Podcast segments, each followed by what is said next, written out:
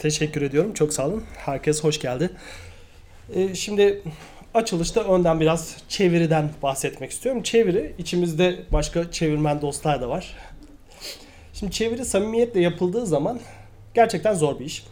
Bunun ne bir parası var, ne bir akademik puanı var. Hiçbir getirisi yok. Üstüne üstlük şimdi yapmayı, üretmeyi değil de hani ahkam kesmeyi seven insanlara da bir e, onlarla bir yüzleşme de gerekiyor.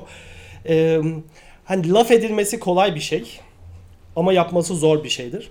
Şimdi ben de az önce Talha hocam belirtti. E, hayatımın çalışmalarından birisi olarak değerlendirebileceğim isteme ve tasavvur olarak dünyanın ikinci cildini çeviriyorum. Yani bütün gücümle tam olarak o çeviride ilerliyordum. Fakat şunu da söylemek lazım. Yani öyle bir kitap ki 750 sayfa. 250 sayfasını çevirdim. Daha 500 sayfa var. Yani normalde 250 sayfa çevirdiğiniz zaman tamam dersiniz. Hani bitiyor. Ama değil. Daha artı 500 sayfası var. Şimdi bunları niye anlatıyorum? Tüm bu çevirileri ben yaparken, tüm bu işlerle uğraşırken arada Nietzsche'yi çevirdim. Ve e, hani başka bir işe bütün zamanımı ayırmışken Nietzsche'yi çeviriyorum. Zaten te- çeviri çok da takdir edilmeyen bir iş dedim. Zaman alıyor, getirisi yok. E, tüm bunları ben Schopenhauer için göze aldım. Ama bir de Nietzsche çeviriyorum şimdi. Bir de öyle bir kitap çevirdim ki bu Mesih karşıtı başlığıyla çevirdiğim kitap 10 tane farklı çevirisi var. Deccal başlığıyla. Yani bu bir iddia barındırıyor olsa gerek. Bir de Deccal gibi afilli bir başlık da seçmedim. Tüm bunlar zaten e, dediğim gibi bir bir iddia içeriyor. Şimdi e, daha önce başka yerlerde İstanbul Kıraathane'de o, o konuşmaları çerçevesinde neden bu çeviriyi yaptığıma dair bir şeyler anlattım. Bunu tekrar konuşmayacağım. Bugünkü konuşmanın içeriği bu olmayacak. Onlar da büyük olasılık zaten yayınlayacaklardır. Şimdi temelde deprem oldu. 6 Şubat depremi. Depremden sonra hepimiz çok üzüldük. Ben de deprem sonrasında doğa olayı gibi bir olayın, e, bir durumun, bir olgunun bazı çevreler tarafından takdiri ilahi veya işte bir tür hatta ceza gibi kavramlarla tarif edildiğini duyunca ister istemez Nietzsche'nin bu kitabına dönmeyi istedim. Bir bakmak istedim. Sonra da çeviri kendiliğinden çıkıverdi. Ama burada sorun şuradaydı. Yani ulvi kavramlar var. Bir takım kavramlar var. Belli bir dili kullanışımız var. Fakat bu dili kullanış ulvi kavramların arkasına saklanıp sanki sorumluluktan kaçmanın bir vesilesi olabiliyor. Çok büyük kavramları seviyoruz ama o kavramlara nasıl ulaştık? Buralara bir bakmak önemli diye düşünüyorum. Şimdi bir sürü çevirilerle zaten kıyaslayabilirsiniz. Aynı zamanda Almancasını da koydum. Ee, işte akademi yayınlarında bu şekilde bastık. Tam anlamıyla her şeyle apaçık bir çeviri oldu. Bitti.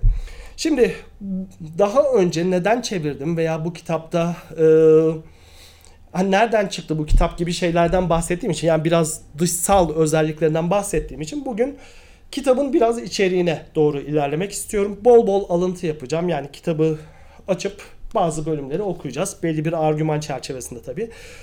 Benim e, bugünkü konuşmadaki belki hani çıkarabileceğiniz, sizlerin de çıkarabileceğiniz argümanım şu. Hakikat araştırması denilen şey nötr bir araştırma değil. Bunu iddia edeceğim. Yani hakikati isterken ne istiyoruz acaba? Hakikat istenci ne demek? Veya nasıl bir hakikat istiyoruz? Bu istediğimiz hakikate dair özellikler bize dair çok fazla şey söylüyor. Yani aslında işin psikolojik kökleri var. Doğruluk araştırması veya hakikat araştırması denilen şey psikolojik yönleri ihmal edemeyeceğimiz bir araştırma. Bu buna bakmak, buna odaklanmak istiyorum. Hatta belki şöyle bir iddia da çıkabilir. Hakikate yönelik anlayışlar politik bir kavga zemini olarak da görülebilir. Kastettiğim şey günlük politika değil. Belki yüzlerce, binlerce yıla yayılan bir hayat anlayışları e, farklarının kavgası diye de değerlendirebiliriz. Şöyle ilerleyeceğiz. Şimdi evvela başlık. Ya bu biraz merakta ediliyor. E, bazıları vay niye öyle bir başlık koydum falan gibi şeyler soruyorlar. Evvela başlıkla ilerleyeceğiz. Nietzsche filologtur. E, tamam filozof olarak da biliyoruz ama filolog. Bir filolog olarak Nietzsche'yi değerlendireceğiz. Ve Nietzsche İsa'yı belli şekilde tarif ediyor. Bir filolog olarak tarif ediyor. Dolayısıyla oradaki İsa tarifine bakacağız. nasıl anlattığını göreceğiz. Ve bir filolog anlamla uğraştığı için ister istemez bir psikologluk iddiası da e, barındırdığını göreceğiz. Tüm buradan Hristiyanlığa doğru adım atacağız. Ee, yani bir saldırı var ama burada tabii Hristiyanlık üzerinde biz konuşmayacağız. Bu saldırının zeminine e, odaklanacağız. Ben bu saldırı zeminin dil, gramer, kelimeler ve kavramlar olduğunu, dili nasıl kullandığımız olduğunu iddia edeceğim. Bunu belirttikten sonra zaten başlıkta da söylediğim gibi din adamının, filozofun ve bilim insanının e, konumlarına bakacağız. Şimdi dolayısıyla hemen hızla başlıkla ilerleyelim. Antikrist de Antikrist kitabın orijinali. İlk başta ben bu kitabı çevirirken Akademi Yayınları'nın editörü Talha Bey'e de e, konuşuyorduk. Ben ona söyledim. Dedim ki bu kitabın başlığı Deccal olmamalı. Talha Bey'le işte konuşurken o da ayarlarız nasıl istiyorsanız nasıl düşünüyorsanız falan diyordu. Çünkü yani Deccal oturmuyordu bir türlü.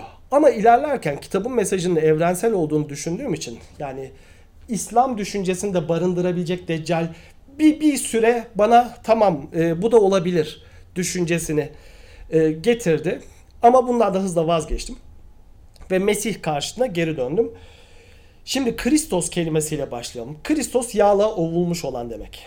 Yani mesedilmiş. Ee, başka bir deyişle vaftiz edilmiş kişi anlamını taşıyor. Kristos bu kadar. Yani mesedilmiş kişi. Bunun Aramca eşleniği de Mesih'tır. Yani yağla ovulmuş olan Kristos, vaftiz edilmiş olan.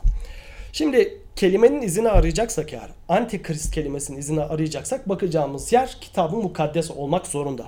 Kitabı mukaddeste de antikristos bir sahte Mesih değil.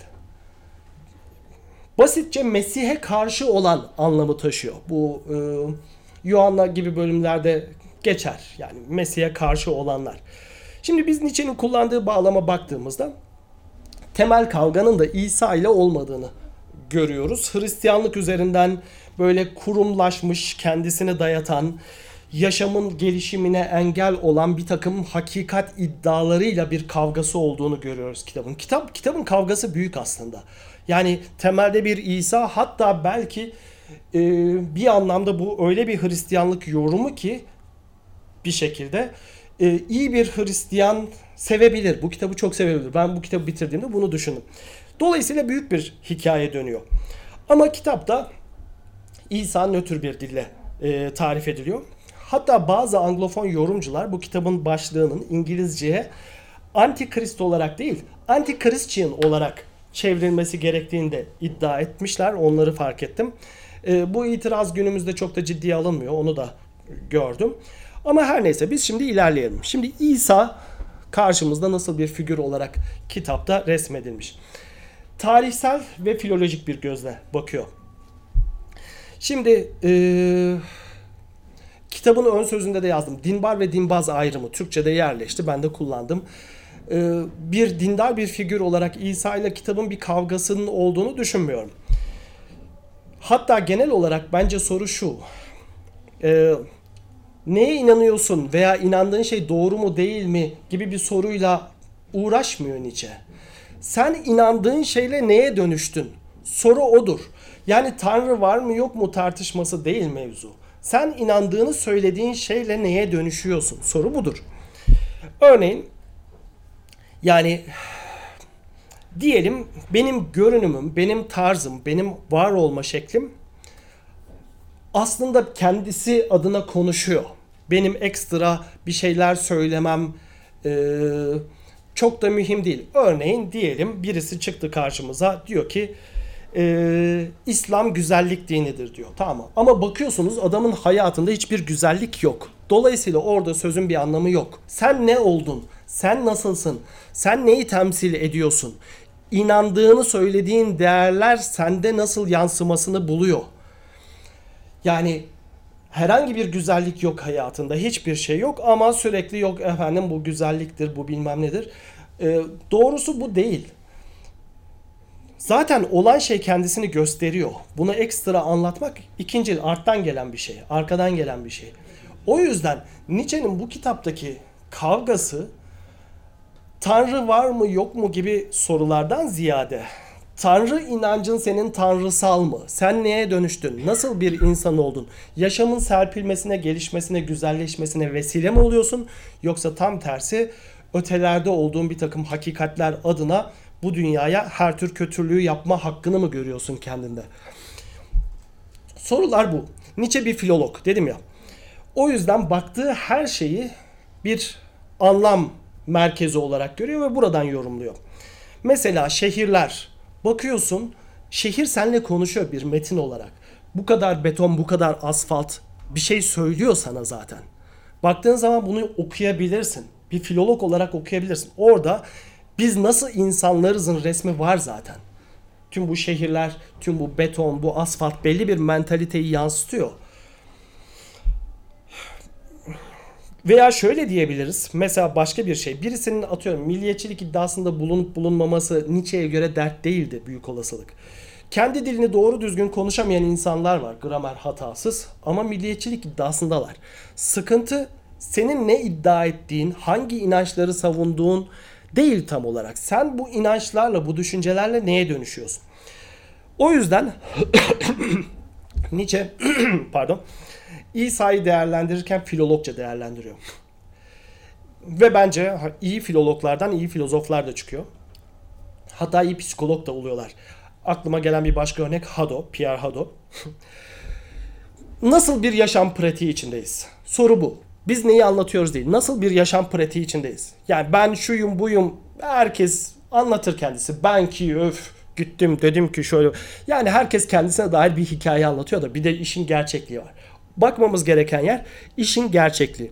Şimdi e, hemen alıntılarla ilerleyelim. İsa'ya dair neler söylemiş. Bu 28. bölümde diyor ki ben kurtarıcının psikolojisi sorununa değineceğim. Yani Tanrı var mı yok mu gibi sorular değil. Hemen akabinde gelen bölümde 29'da beni ilgilendiren kurtarıcının psikolojik tipolojisidir. Yani İsa aslında neydi acaba? Bunu sormak istiyor. Ve gördüğü cevap da 32. bölümde şunu söylemiş. Şimdi İsa'nın temsil ettiği inanç. İsa nasıl bir figür? Ee, öfkelenmez, kınamaz, kendini savunmaz. Böyle bir inanç kılıç taşımaz.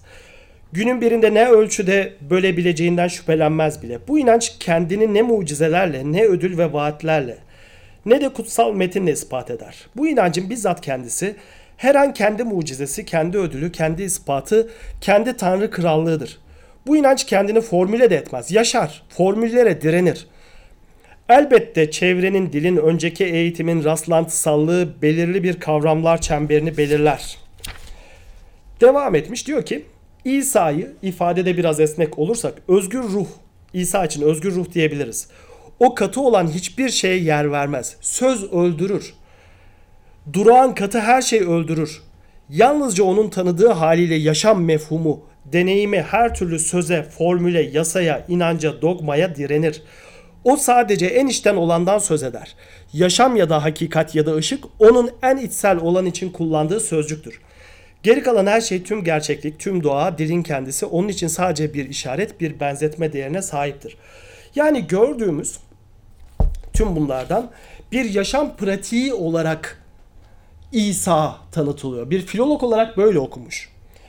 Mesela şimdi İncil kelimesi biliyorsunuz belki Evangelium'dan geliyor. Evangelium Yunanca işte ev, angelion.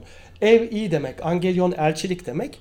Yani iyi haber, e, müjde demektir. İncil kelimesi aslında müjde demektir. Nietzsche de buradan ilerliyor. Yani müjdelenen şey ne o zaman? Ne müjdelendi? Buna bakmak lazım. Ve İsa ve müjdeyi birleştirerek şöyle söylüyor. Müjdenin tüm psikolojisinde suç ve ceza kavramı eksiktir. Aynı şekilde ödül kavramı da.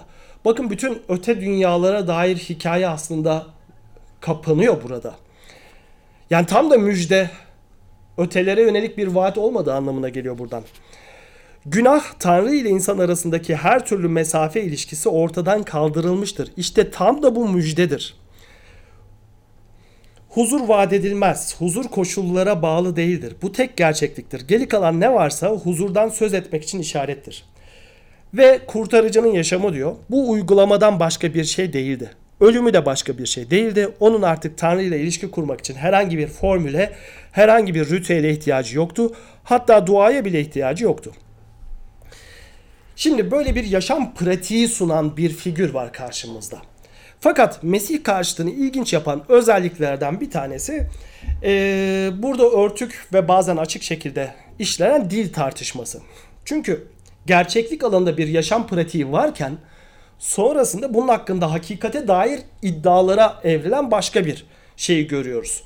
Buna dair de hemen başka bir alıntı e, okumak istiyorum. Şöyle. Tamam. Bilakis Hristiyanlığın tarihi burada İsa'dan Hristiyanlığa sıçrıyor Nietzsche. Çarmıhtaki ölümden itibaren kökensel bir sembolizmin adım adım daha da kabalaşan yanlış anlaşılmasının tarihidir. Bir, bir sıkıntı var. Yani anlaşılmamış bir İsa iddiası var. İsa'dan bir sofu yapılıyor, İsa'dan bir ilahiyatçı yapılıyor. O dönemlerde İsa'ya yönelik tartışmalar var. Nietzsche'de aslında ona dahil olduğunu görüyoruz.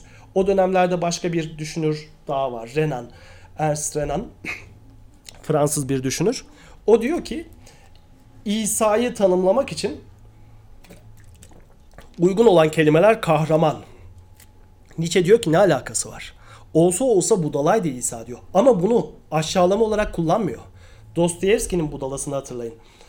Yani çok iyi, dünyanın hırgüründen, gürültü patırtısından, hesap çıkarlarından anlamayan, tamamen iyi bir insan olarak söylüyordu. Fakat işte İsa'dan bir ilahiyatçı ortaya çıkarmak veya işte bir takım imtiyazlı olduğunu söyleyen birileri bir takım ötelerden bir takım tanrısal perspektiflerden ulvi kavramlarla konuşmaya başlamaları. Bu bu nedir? Soru bu. Şimdi gerçeklik de önemli olan, yaşam pratiği de önemli olan ama buradan sözler damıtılmaya, soyut kavramlar damıtılmaya ve buradan bir organizasyon, bir düzen kurulmaya başlanıyor. Ve Nietzsche'nin genel olarak temel derdi hatta bütün batı metafiziğiyle temel derdi gerçekliğin reddiyesi ve ötelerde olduğu varsayılan sabit değişmez bir takım değerler. Yani nedir bu? Şimdi gerçekliğe bakıyoruz. Gerçeklik akıyor. Hayat değişiyor. Sürekli farklılıklar var. Bir zamanlar gençlik sonra yaşlanıyoruz. Ölüme doğruyuz. Yaşadığımız hiçbir şey birbirinin aynısı değil. Farklılıklar sürekli. Değişim kaçınılmaz. Batı düşüncesinde Nietzsche'nin gördüğü şey e her şey akıyorsa bu hakikat olamaz o zaman diye bir düşünce. O zaman bu dünyaya yalan demeye başlıyoruz ve bir ötelerde olduğu, zamansız olduğu, değişmeyen olarak düşünülen bir hakikate sıçramış oluyoruz. Nietzsche'nin bütün batı metafiziğini suçlama sebebi budur. Gerçekliği reddeden ve ötelerde olduğu iddia edilen bir hakikat için gerçekliği reddeden anlayış.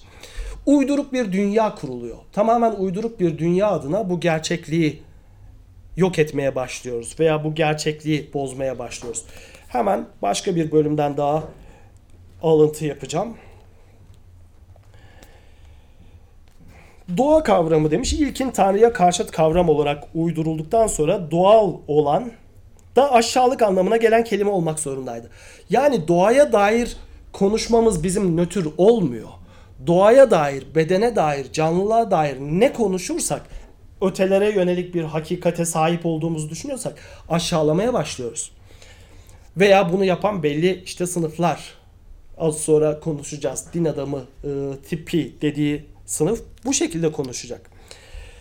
Tüm kurmaca dünyanın kökleri doğal olana, gerçekliğe duyulan nefrete dayanır.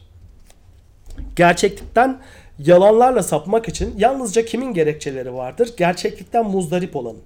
Ancak gerçeklikten ızdırap duymak mutsuzlaştırılmış bir gerçeklik olmak demektir. Neşesizlik duygularının neşe duygularına baskın gelmesi. Bu kurmaca ahlakın ve dinin sebebidir. Yani mutsuzluğumuzu ulvileştiriyoruz belki de. Lakin böyle bir baskınlık dekadansın formülünü yani yozlaşmanın formülünü sağlar demiş.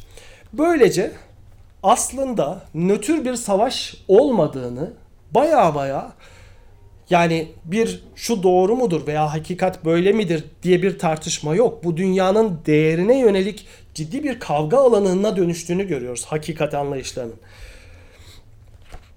Burada dil masum olmadığını görüyoruz. Dil kesinlikle masum değil. Dili nasıl kullandığımız da aynı şekilde. Şöyle hemen bir bakalım. 26. bölümden din adamı e, bunu nasıl yapıyorya dair bir takım örnekler veriyor. Şeylerin değerini din adamının belirlediği bir şeylerin durumuna Tanrı'nın krallığı der. Yani imtiyazlı bir hakikat sözcüsü olduğunu iddia eden bir yere konumlanmış oluyor. Böyle bir duruma ulaşılmasını ya da bu durumun sürdürülmesini sağlayan araçlara Tanrı isteği der. Soğukkanlı bir alaycılıkla halkları, zamanları, bireyleri din adamının üstün gücüne yararlı ya da karşıt olmalarına göre ölçer. Din adamı katli surette ve kılı kırk yararak kendisine ödenmesi gereken hem büyük hem de ufak vergiler dışında ki en lezzetli et parçalarını da unutmamak lazım demiş. Çünkü din adamı bir biftek oburudur demiş. Kendi istediği ne varsa bunu ilk ve son olarak Tanrı'nın isteği böyledir şeklinde formüle etmişti. Aslında Kant'tan beri biz şunu biliyoruz. Deneyim ötesinde herhangi bir hakikate erişimi yok insanın. Biz kendi deneyim dünyamızdayız. Eğer bunu anlarsak ötelerdeki bir hakikatin sözcüsü olamayacağını da anlarız kimsenin. O da bilmiyor. Büyük büyük konuşmasına rağmen. Dolayısıyla ne kalıyor? Tanrı'nın isteği böyledir diye konuşan kişi aslında büyük olasılık kendisi veya kendi bağlı olduğu grubun isteğini anlatıyordur. Bundan böyle yaşamın her şeyi öylesine düzenlenmiştir ki din adamı her yerde vazgeçilmez konumdadır demiş. Biraz atlıyorum. Din adamı doğayı değersizleştirir, ondaki kutsallığı söker. Bu şekilde devam etmiş. Şimdi yani filolog olarak şunları sormakta e, Nietzsche haklıdır. Ahlaki kavramlarımız nereden çıktı? Biz sanıyoruz ki bunlar hep varlar. İyi diyoruz, kötü diyoruz, güzel diyoruz, çirkin diyoruz ama bunlara atfettiğimiz anlamlar bunlar zaman içerisinde acaba değişmediler mi? Yoksa bunlara atfettiğimiz anlamlar tarihsel bir zeminde bir evrimsel süreç içerisinde mi ilerliyorlar? Şimdi hakikat anlayışlarında bir netlik ve kesinlik istenci var. E dolayısıyla bunun e, bir psikolojisi yok mu? Yani netlik ve kesinlik istencini sorgulamıyoruz doğrudan ama yani kişi niye netlik ve kesinlik ister? Nietzsche'nin sorusu daha çok burada. Yani Nietzsche'yi belki filozoftan çok psikolog e, olarak düşünmek lazım. Tartıştığı şey doğruluk değil. Nasıl bir doğruluk istiyorsun? Çünkü özne olarak senden bağımsız orada duran, gerçeklikten bağımsız şurada duran bir hakikat söz konusu değil Nietzsche'de. Senin bağlantın ne? Sen neyi niye istiyorsun? Elimizde de üç kelimemiz var. Bu kelimelere de dikkat etmekte fayda var bence. Doğruluk, gerçeklik ve hakikat. Sürekli kullanıyorum bunları. Biraz açayım. Gerçeklik içinde olduğumuz, e, algıladığımız dünya. Almanca realitet ya da Wirklichkeit diye geçen. Şimdi yine de şunu unutmamak lazım. Bu gerçekliği algılayan bir özne var. O öznesiz olmuyor bu iş. Doğruluk ağzından çıkan sözün e, olguya uyumu. Tabi bunun yanına kocaman bir soru işareti de koyalım. Dursun şimdilik dursun en azından. Çünkü ağızdan çıkan sözün olguya uyumu acaba ne demek? Bir de hakikat. Genelde kullanıldığı anlamıyla gerçekliğin yani içinde olduğumuz dünyanın ötesinde bir yerlerin bilgisi. Şimdi Nietzsche ilk eserlerinde özellikle de ahlak ötesi anlamda doğru ve yalan üzerinde de doğruyu tartışıyor. Şimdi ben bunu daha önce çevirmiştim. Ee, az önce Talha hocam da söyledi. Boğaziçi Üniversitesi yayınlarından çıktı ama Boğaziçi Üniversitesi yayınları maalesef kapandı biliyorsunuz. Olan bitenleri de biliyorsunuz. Kitap böylece biraz ortada e, kalmış oldu. Ahlak ötesi anlamda doğru ve yalan Nietzsche'nin çok güçlü makalelerinden birisidir. İlk yayınladığım makaledir. Onda akademi yayınlarıyla yani kitabı nasıl tekrar kurtarırızın e, düşünüyoruz. Çok çok kıymetli bir makale.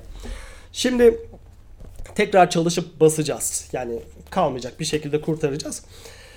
Burada yani oradaki metinde kabaca söylenen şeylerden bir tanesi şuydu. Doğruluk yani olgu ve e, söz uyumu bir anlamda mümkün değil. Çünkü mesela yaprak diyorsun. Evrende hiçbir yaprak birbirinin aynısı değil. Cümlelerimizin sonu dır dirle bitiyor.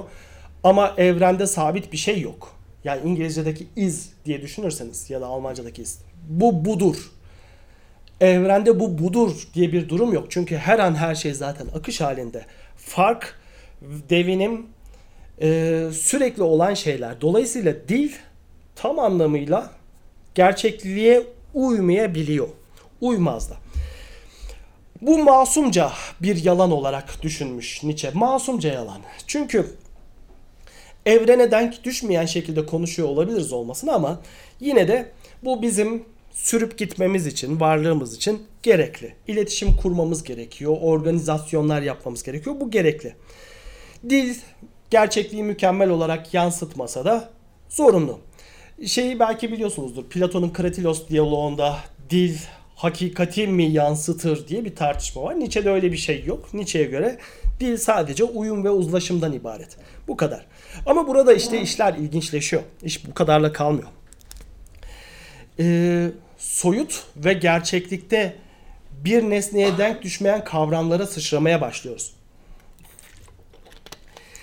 Gerçeklikle bir sorun yaşamaya başlıyoruz. Yani hayatın bu akışkan doğası, ölüme doğru oluşumuz, fanilik, her şeyin sürekli değişiyor olması bizde psikolojik olarak bir e, etki yaratıyor olsa gerek. Diyoruz ki o zaman bu gerçeklik herhalde hakikat olmasa gerek. Hakikat dediğimiz şey zamansız olsa gerek. Hiç değişmiyor olsa gerek. Böyle bir hakikat tahayyülüne sıçrıyoruz. Dil de buna müsaade ediyor çünkü. Dilin yapısı sabitlemeler üzerinden giderken daha da soyutlaştırıp işleri ötelerde olabilecek bir e, hakikate dair konuşabiliyoruz. Ama bu gerçeklikte nereye denk düşer? O soru işareti oluyor. Şimdi zamansız, sabit bir hakikat anlayışı. Nietzsche sürekli geri adım atıyor ve diyor ki bu aslında fizyolojik bir sorun. Fizyolojik bir konu. Sıkıntıya katlanamamaya işarettir bu. Yani bu kadar basit e, bir yerden yaklaşabiliriz diyor. Hemen bir alıntı yapacağım. Tekrar dedim ya bugün bol alıntılı gideceğiz. Ha, gerçeklikten nefret içgüdüsü 30. bölümde. Bu her teması çok derinden hissettiği için artık asla dokunulmak istemeyen, acıya ve uyarılmaya aşırı hassasiyetin sonucudur. Tüm hoşnutsuzluğu, tüm düşmanlığı, duygulardaki tüm sınırları ve mesafeleri dışarıda bırakma içgüdüsü. Bu her karşı koymayı, her karşı koymaya zorunluluğunu zaten dayanılmaz bir hoşnutsuzluk olarak hisseden ve huzuru artık yalnızca hiç kimseye karşı koymamakta tanıyan, acıya ve uyarılmaya aşırı hassasiyetin sonucudur. Buna benzer yorumları var. Yani fizyolojik olarak gerçekliğe tahammül edememeden çıkan bir hakikat anlayışının e, türeyi vermesi. Buradan başlığımız olan konuya da aslında bayağı bir değindik ama e, din adamı kısmında bir değerlendirelim. Ben özellikle din adamı diye çevirdim bu Prista kelimesini. Çünkü bahsettiği grup özellikle İbrahimi dinler. Arada bir Budizm'de bahsediyor. Burada bu hakikatin temsilcisi veya hakikat hakkında söz söyleme hakkı olduğunu söyleyen gruplar e, din adamları. Bunlar adamlardan oluşuyorlar. Ben cinsiyetsiz dil seçme yani kullanma konusunda hassasım kendim. Tabii elbette yazar e, öyle kullanmıyorsa ona uygun çeviririm. Ama burada din adamı uygun geliyordu. Papaz Farah kelimesini kullanıyor. O başka. Hristiyanlık özelinde kullandı. Ama burada bu dinler ve bu dinlerin temsilcisi olarak adamlar olduğu için din adamları demek bence doğru tercih. Papaz Hristiyanlık özelinde konuşurken. Az önce dedik ya yani dil nasıl bir dili kullanıyorsan öyle bir gerçekliğin oluyor. Dil gerçekten masum değil. Biraz çok minik olarak konudan sapıyorum. Örneğin günlük hayatta konuşuyoruz tamam? Böyle kalıplarla. Erkek adam işte ağlamaz. Ya sana ne? Allah Allah. Yani kim kim uyduruyor bu lafları? Kadın dediğin gülmez. Allah Allah. Ama yani bu kalıplar var. Toplumda varlar. Dil masum değil derken kastettiğim bu. Dil bayağı şiddet de barındırıyor açıkçası. Neyi nasıl yapmamız gerektiği, nasıl olmamız gerektiği. O yüzden buradaki tartışmanın dil temelli olması bence çok e, önemli. Nietzsche de bence bir filolog olarak ömür boyu bu temeli asla bırakmadan ilerliyor. Nietzsche'ye göre din adamı çok ilginç bir konumda. Masum yalan dedik. Yani ağzımızdan çıkan sözün aslında evrenin e, o gerçekliğin yapısıyla örtüşmemesi. Bu masum bir şekilde doğru olmayan bir tarzda konuşmak demek. Ama masum yalandan kasıtlı yalana bir sıçrayış var buralarda. Yani gerçekliğin ve akışın kasıtlı ve bilinçli bir şekilde reddiyesi. Ve Nietzsche'ye göre artık din adamı sadece yanılmıyor, aynı zamanda ciddi sıkıntılı bir akıl yürütme içerisinde. Ve buradan artık yavaş yavaş yani o masum yalandan kasıtlı yana oradan da kutsal yalana doğru ilerlediğimiz bir hat çizilmiş oluyor. Hemen bir alıntı daha okuyacağım. Bol alıntı. Bugün kitabın içeriğini konuşuyoruz bu şekilde. Ee, heh. Yasa Tanrı'nın isteği, kutsal kitap, ilham, tüm bunlar sadece din adamının sayesinde iktidara geldiği ve iktidarını sürdürdüğü koşullar için kullanılan sözcüklerdir. Bu kavramlar tüm din adamı organizasyonlarının tüm din adamı tarzında olan ya da felsefi din adamı tarzında olan yönetim yapılarının temelinde bulunur. Kutsal yalan. Yani başka bir organizasyona geçtik artık. Çok büyük bir organizasyon var ve hani oradaki bir istence aslında tabi olmuş oluyoruz. Buraya eğer ayak uydurursak. Şimdi din ve din adamlarına yönelik esasen İsa'dan e, ve sonrasında olan bitenlerden bahsederken yeterince konuştuğumuzu varsayalım. Buradan da bir filozofa sıçrayalım istiyorum. Şimdi e, benim gördüğüm Nietzsche antik filozoflarda kuşkuculara yakın. Yani öyle dogmatiklere yakın değil. Yani daha ziyade yıkıcı tarafa ağır basan bir filozof. Budur doğrusu dendiği zaman ona şüpheyle yaklaşan birisi. Ve Nietzsche'nin değerlendirmeleri dedim ya e, böyle metafizik tartışmalar değil tam olarak. Yani o doğru mudur değil midir tartışmıyor.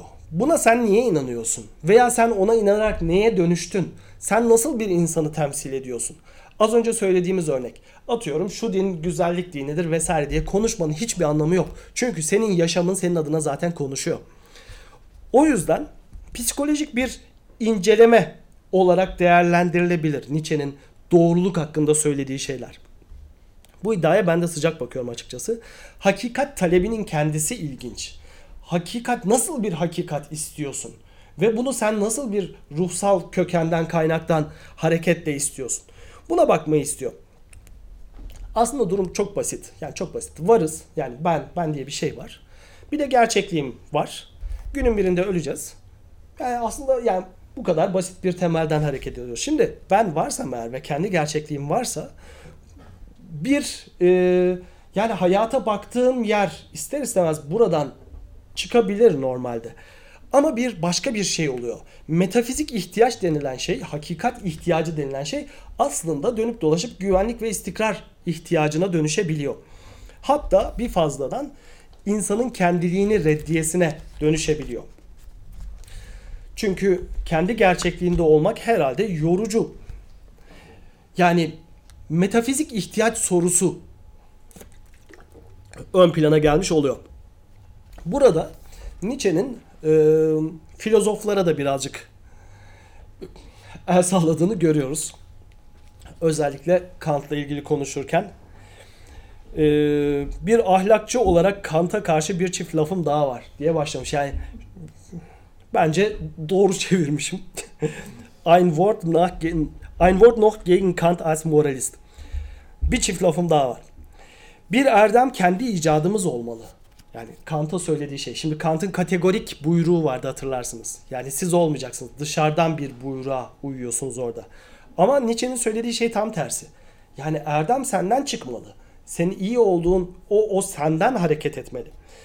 Bizim en kişisel meşru müdafamız ve ihtiyacımız olmalı. Bunun dışındaki anlamlarda erdem sadece bir tehlikedir. Hayatımız için şart olmayan ona zarar verir. Kant'ın arzu ettiği gibi erdem mefhumuna yönelik salt saygı duygusundan oluşan bir erdem zararlıdır. Erdem görev bizatihi kendinde iyi, kişisel olmayıp evrensel gerçeklik karakterini haiz iyi. Tüm bunlar yaşamın çöküşünün kuruntularıdır. En derin muhafaza ve gelişme yasaları bunun tam tersini gerektirir. Yani herkesin kendi erdemini, kendi kategorik buyruğunu icat etmesine. Yani Nietzsche'nin perspektifini sanıyorum görüyorsunuz. Yani kendi gerçekliğimizdeyiz, gerçeklikteyiz. Bu gerçeklikle bir şekilde barışmanın yollarını bulsak iyi olur. Şöyle demiş 12. bölümde de. Neredeyse her halkta filozofun yalnızca din adamı türünün daha gelişmiş hali olduğunu göz önüne alınırsa o zaman din adamından miras bu tip, bu kendi kalpazanlığına kendi inanma daha da kimseyi şaşırtmaz. Filozoflara oldukça e, sert çıkmış. Kendi kalpazanlıklarına kendileri inananlar. Ama kuşkucuları hep kenara koyuyor. Kişinin örneğin insanları iyileştirmek, kurtarmak, azat etmek gibi kutsal görevleri varsa, kişi göğsünde tanrısallığı taşıyorsa ve kendisi ötelerden gelen imparatifin dile getiricisi ise o zaman bu kişi böylesi bir görevle zaten tüm salt anlaşılabilir değerlendirmelerin ötesinde duruyordur. Yani o din adamının ötelerden konuşma pratiğine benzer bir pratik ee, filozofta da çıkabiliyor karşımızda. Ve burada en aşağılanan durum biraz bilim gibi olmuş. Yani mesela şöyle şeyler de söyle. Din adamına ne bilimden? O bunun için çok yükseklerde duruyor ki ve din adamı bugün bugüne dek hüküm sürdü. Hakikatin ve hakikat olmayanın ne anlama geldiğini o belirledi. Bir filolog olarak aslında anlam sorununda biraz tepesi atıyor Nietzsche'nin.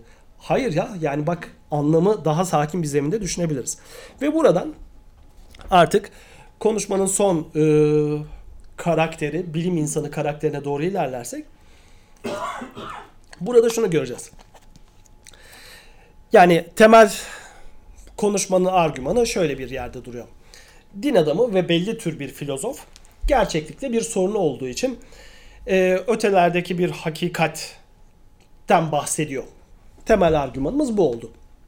Mesih karşıtında da aslında herhangi bir insanın herhangi bir fikri olamayacağı bu öteler, bu işte bazı gruplara imtiyazlar sağlayan kutsal öteler bunu sorun ettiğini gördük. Nietzsche'nin temel derdi buydu. Kim ne hakkında ne kadar konuşabilir? Bu şu demek değil. Yani Nietzsche herhangi bir dinle veya başka bir e, tanrı anlayışlarıyla tam olarak kavga ediyor denmez. Kitabı okursanız zaten göreceksiniz. Diyor ki hani bu insanların tanrı anlayışı tanrısal değil. Kutsalı başka bir yerlere taşıyorlar. Oysa varlığın kendisi gerçekliğin bizatihi kendiliğinde bir kutsallık görmek mümkün. Doğada, yaşamda, canlılıkta görmek mümkün. Yani tüm bunlara kapı kapanmış değil.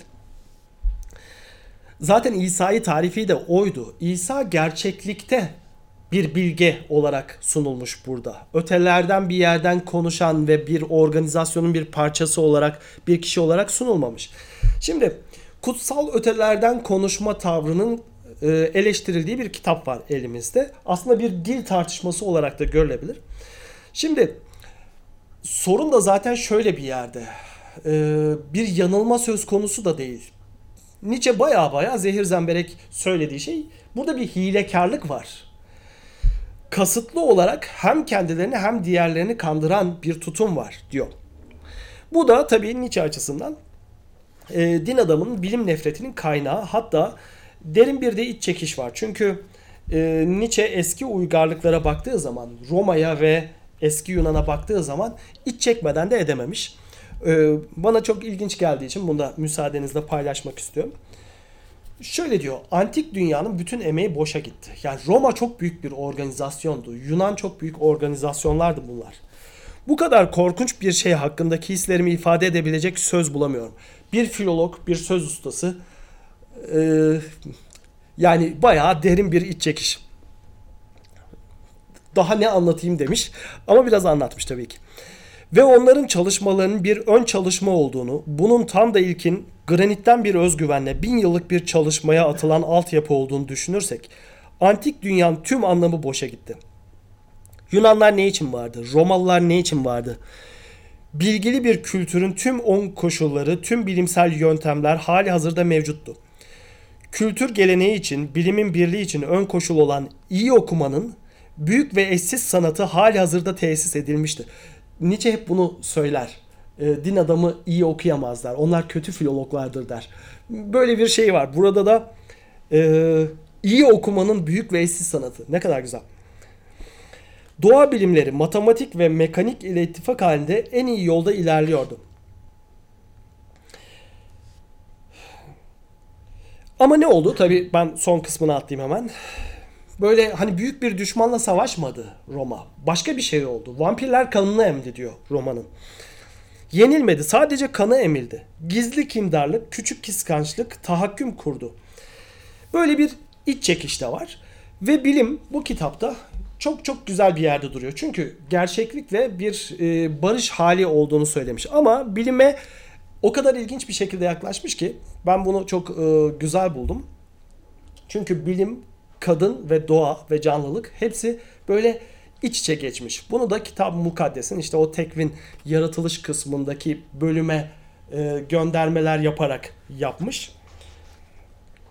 Şimdi biliyorsunuz kitap mukaddeste işte bir bilgi ağacı vardır. Onun meyvesi olan elma e, yendikten sonra cennetten kovulma. Bu anlatılır. Şimdi ama Nietzsche'nin bakış açısı çok ilginç. Nietzsche kendi okuduğu tarzda şöyle e, yorumluyor burayı. Kitab-ı Mukaddes'in başındaki o meşhur hikaye, Tanrı'nın bilimden dehşetle korkması, esasen anlaşılmış mıdır? Anlaşılmamıştır. Bu din adamı kitabı par excellence yani mükemmel işte din adamı kitabı bilindiği üzere din adamının büyük içsel güç güçlüğüyle başlar. Onun sadece tek büyük tehlikesi vardır. Dolayısıyla Tanrı'nın da sadece tek büyük tehlikesi vardır. Burada şunu görüyoruz. Ee, yani orada ee, işte Tanrı insanı yaratıyor, erkeği yaratıyor, Adem'i yaratıyor. Bakıyor, hani pek bir şey olmuyor. Hayvanlar yaratılıyor, tamam. Hala her şey bildiğimiz gibi. Ama sonra kadını yaratıyor. İşler orada ilginçleştiğini anlatıyor uzun uzun. Ve ben sonuca geliyorum. Burada aslında kadın, bilim ve doğa övgü dolu bir şekilde anlatıldığını düşünüyorum ben. Ee, insanın kendisi bu eski tanrının en büyük hatalı tercihi haline gelmişti. Kendine bir rakip yaratmıştı. Bilim insanı tanrı benzeri kılıyordu. İnsan bilimselleştiğinde din adamlarının ve tanrıların sonu gelir. Ahlak dersi şudur. Bilim bizatihi kendiliğinde yasak olandır. Sadece bilim yasaklanmıştır. Bilim ilk günahtır. Tüm günahların tohumudur. Asli günahtır. İşte tek ahlak dersi budur. Bilmeyeceksin. Bu arada şunu da söyleyeyim. Yani bu bana ilginç geldiği için e, paylaşmayı da isterim. Ön sözde yazdım da burada dipnot verdiğimi sanmıştım. Vermemişim. Ama ön sözde yazıyor. Bu e, Almancası Du sollst nicht erkennen. Bilmeyeceksin emri. Bu kitab-ı mukaddeste bilmek aynı zamanda sevişmek e, anlamına gelir. Yani işte Adem Havva'yı bildi, Havva Adem'i bildi vesaire diye geçer. Yani bilmek aslında cinselliği anlatıyor. Burada Nietzsche ikili anlamı kullanmış. Bilmeyeceksin derken hem gerçekten bilmeyeceksin hem de işte cinsellik de kötü bir şey olarak e, karşımızda duruyor. Bir de şunlar şunlardan bahsetmiş. Yani e, bilim hangi koşullarda serpilir? Bunun için bir boşluk olması lazım, rahatlık olması lazım, insanların mutlu olması lazım. Mesela çok güzel üniversiteler, çok güzel kampüsler var. E, diyelim ODTÜ'yü düşünebiliriz. Şöyle bir mimarisi var. Ağaçlar yoğunlukta, trafik e, kampüsün etrafında akar. Böylece o sırada çalışanlar, öğrenciler, derslerindeki insanlar gürültüyü patırtıyı duymazlar. Bütün hocalar, bütün öğrenciler pencerelerinden baktıkları zaman yeşillik görürler. Sakindir, yavaştır. Gider çimenlerde oturur insanlar, muhabbet ederler, bir şeyler içerler. Kahkaha vardır, neşe vardır ama bu ortamdan işte bilim doğar.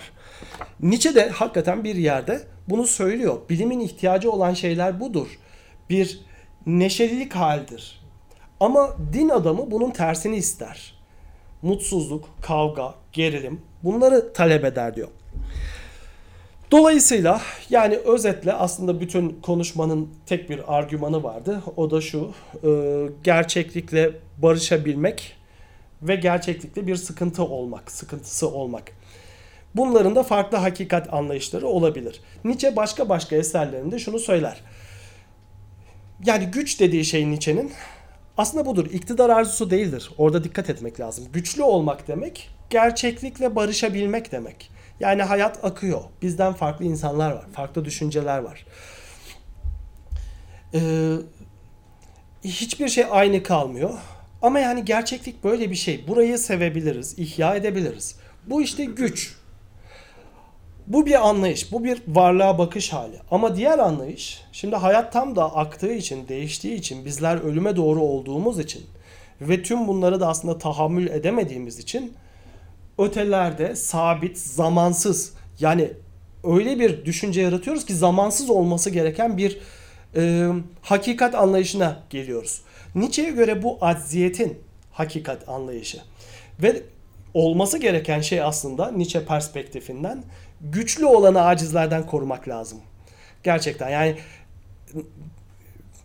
çünkü iktidarı kurabilen bu hakikat anlayışı oluyor. Ama burada kastedilen şey günlük politika da değil. Belki binlerce yıla yayılan başka bir varlık düşüncesi, gerçeklikle başka barışık bir halin mümkün olabileceği düşüncesi var. O yüzden e, bir barış halinden bahsettiğini düşünüyorum ben bu kitabın. Yaşamda, gerçeklikte, müziğe, dansa, neşeye, keyfe yer açmanın mümkün olduğunun yani Nietzsche'nin bütün sadece bu kitapta değil bütün projesinin bu olduğunu düşünüyorum. Ve hayatı, gerçekliği ötelerde olduğu düşünülen bir hakikat adına lanetlemek yerine veya burayı yalan olarak ilan etmek yerine buranın aslında evimiz olduğunu düşünüp burayı nasıl ihya edebileceğimiz bunlara yönelmemiz gerektiğini e, söylediğini düşünüyorum Nietzsche'nin. Yani farklılıklara ve değişimlere, dönüşümlere bir hoş geldin tavrıyla yaklaşabiliriz. Ve bu hayat denilen macerayı artık güzelliklerle, keyifle, neşeyle, müzikle, dansla, o kendilikle artık her neyse yani bu kendimiz olarak e, yaşayıp ihya edip e, onaylayabiliriz. Nietzsche'nin düşüncesinden çıkanların ben özetle böyle olduğunu düşünüyorum. Evet, e, benim söyleyeceklerim bu kadar. Zaten 50 dakikada olmuş. İlgiyle dinlediğiniz çok teşekkür ediyorum sizlere. Çok sağ olun.